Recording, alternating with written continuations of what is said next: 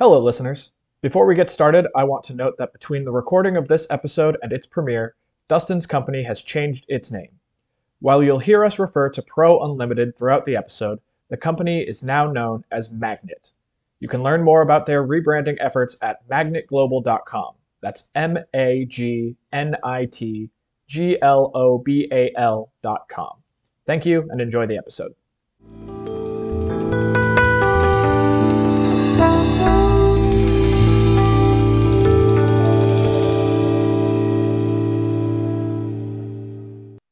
Morning, good afternoon, or good evening, and welcome to another HRO Today educational podcast. I'm Elliot Clark. I am the CEO of HRO Today. We publish HRO Today Magazine, HRO Today EMEA, and HRO Today APAC. We're the producers of the HRO Today events held around the world and the managers of the HRO Today Association. Today, we're going to take you sailing onto the ocean. And by ocean, I mean the ocean of data. Everyone in human resources is not only swimming in the ocean of data, we are drowning in it. Today, we're going to talk about what tools are available to help you turn all of that data, and particularly your workforce data, into usable information that you can analyze. So, I'll come back to that. Today, we are very fortunate to have as our guest Dustin Burgess, who is the Senior Vice President of Total Talent Intelligence at Pro Unlimited. So, welcome to the podcast, Dustin. Thank you for having me. I'm happy to be here. Pro Unlimited, for the people in our audience, is the top rated provider on the HRO Today MSP Baker's Dozen. They've actually acquired Workforce Logic, which was the prior number one organization and had a very high profile in developing technology and data and information services for their clients. That's now part of Pro Unlimited, which is one of the largest providers and now the top rated provider for MSP and workforce services in the HRO Today coverage universe. Dustin is the Senior Vice President of Total Talent Intelligence. He's been there for 14 years, but prior to that, worked for companies like KPMG and Ernst & Young. So, a uh, very deep background in the workforce services industry.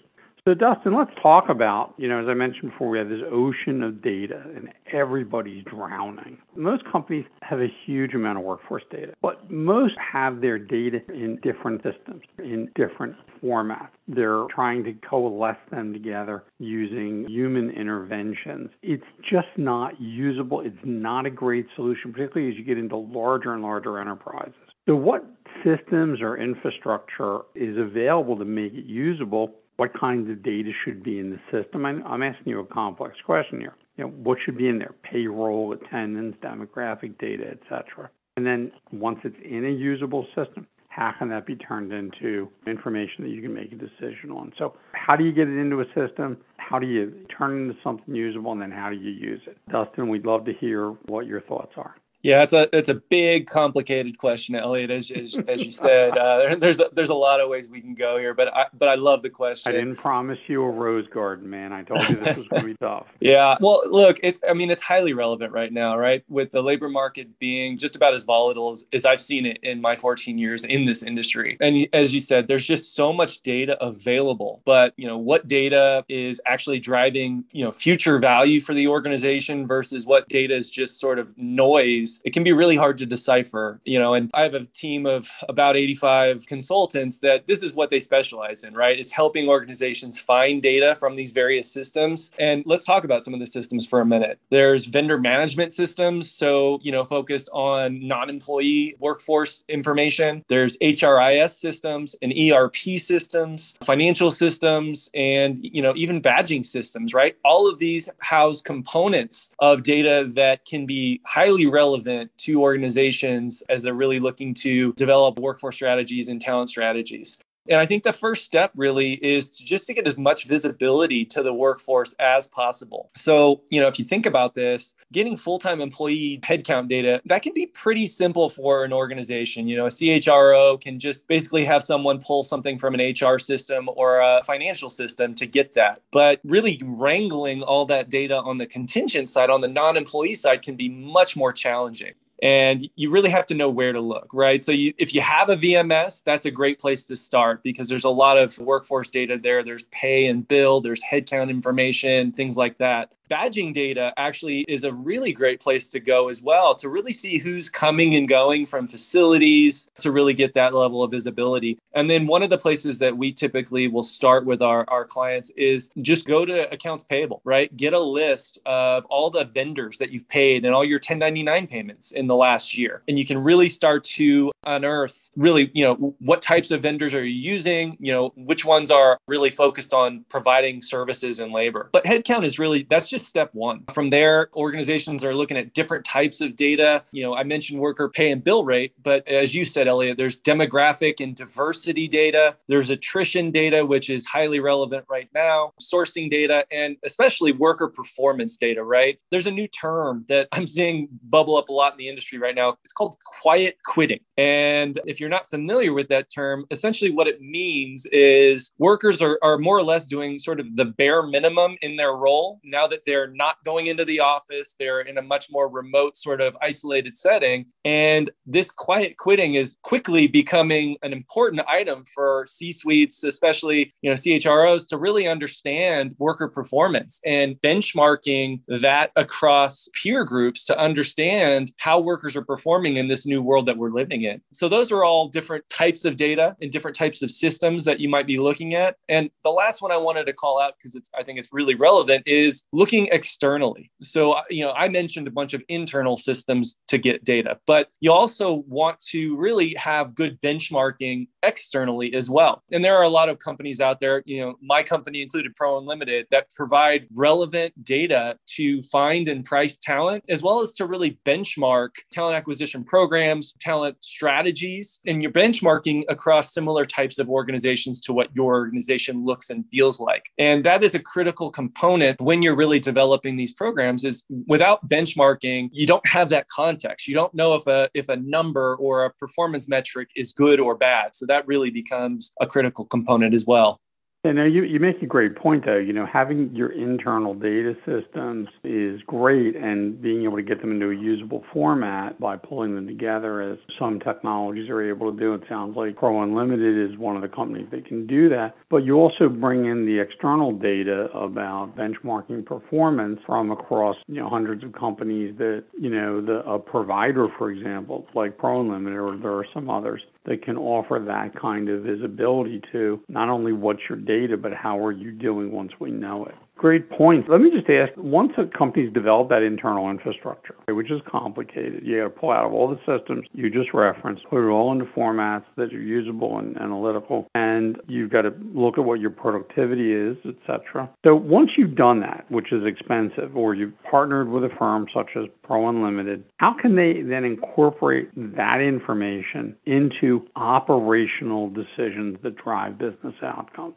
Yeah, it's a great follow up. And, you know, once you have all this information at your fingertips, really that's the next big step is to turn that data into actionable business intelligence, right? That's really where the value comes into play. And whether you're using a third party or a consultant, or you actually have your own internal analytics team, I think the key is to really understand what the data is telling you and analyzing it for future value to the organization. And then the most critical component really is getting the insights and recommendations to the right user user at the point of biggest impact. For example, my company provides real time market rate intelligence to many of the largest organizations in the world to help them price labor in over 120 countries. But the key here is not to get this information just to a procurement team, it is actually to get the information in front of the hiring manager when they're looking to make the hire. And with additional data points such as, let's say, fill times or candidate supply demand information or local area competition, you can actually provide the hiring manager with cost favorable alternative locations if the work can be done remotely and you know really helping to drive faster hires that also result in cost savings for the organization. So the manager's happy and the company's happy. Win-win there Another great way to look at data and really to drive business outcomes is through behavioral analytics. And this is an area that my team and my company we, we focus on quite heavily with our client base. And essentially what you're doing is you're looking for trends in user behavior to help you identify opportunities where you can improve quality or drive efficiencies. We'll look at how hiring managers are interacting within a program to see, you know, are they using market rate guidance when they're making a sourcing decision? Are they using a competitive bid environment or are they you know single sourcing with a with a certain vendor that they that they always use? You know those types of things really can can drive a lot of value just by understanding sort of who are the offenders that need maybe some education around what are the programs that the company have instituted. Another big one i think is predictive analytics. It's been a buzzword in the industry for years but i, I really think that especially now with the volatility in the market it's more critical than ever to try and retain key talent and that's really really where you can use predictive analytics to identify potential flight risks either on the full time or the contingent side, especially want to identify those in critical positions, right? In positions where if you lose that talent,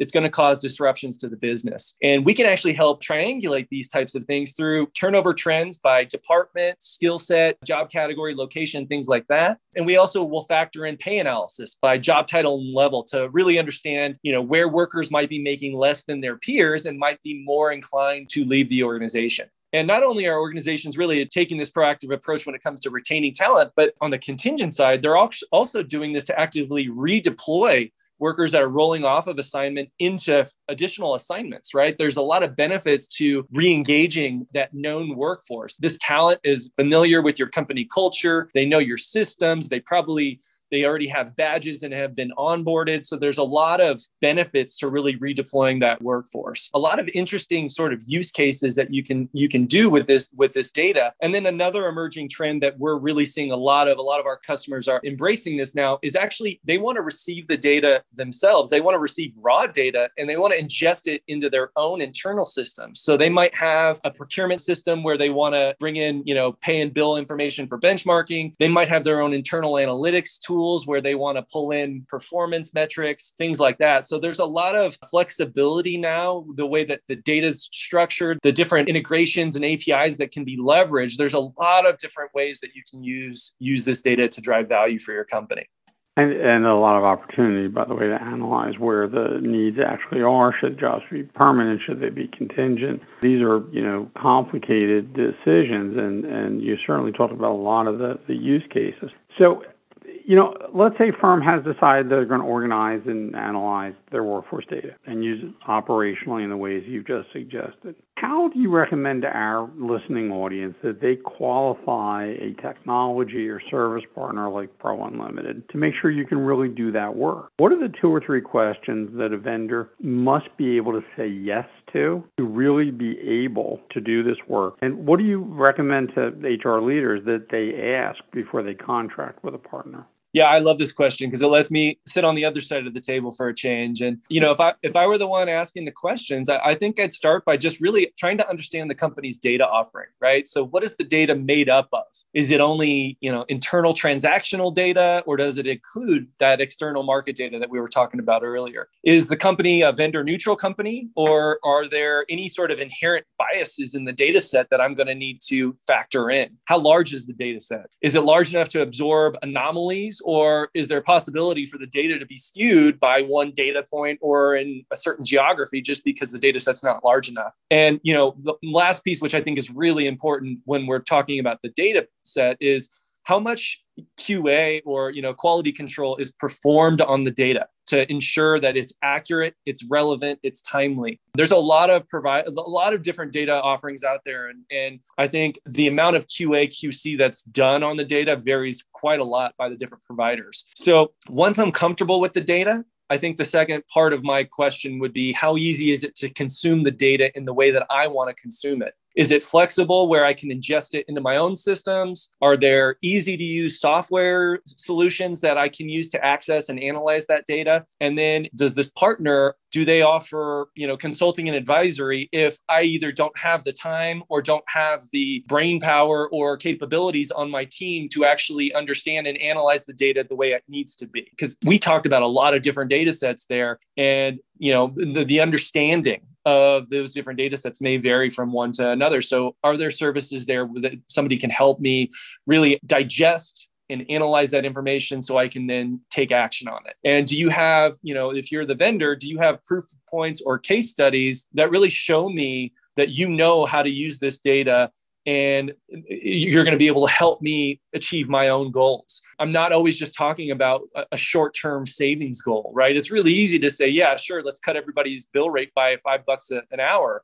But what does that do to the long term performance of my, my labor? So, you know, really looking at long term value and balancing that with short term ROI as well. So I know I threw a lot in there, but the two themes would be, you know, what is the data offering and then how can I consume it?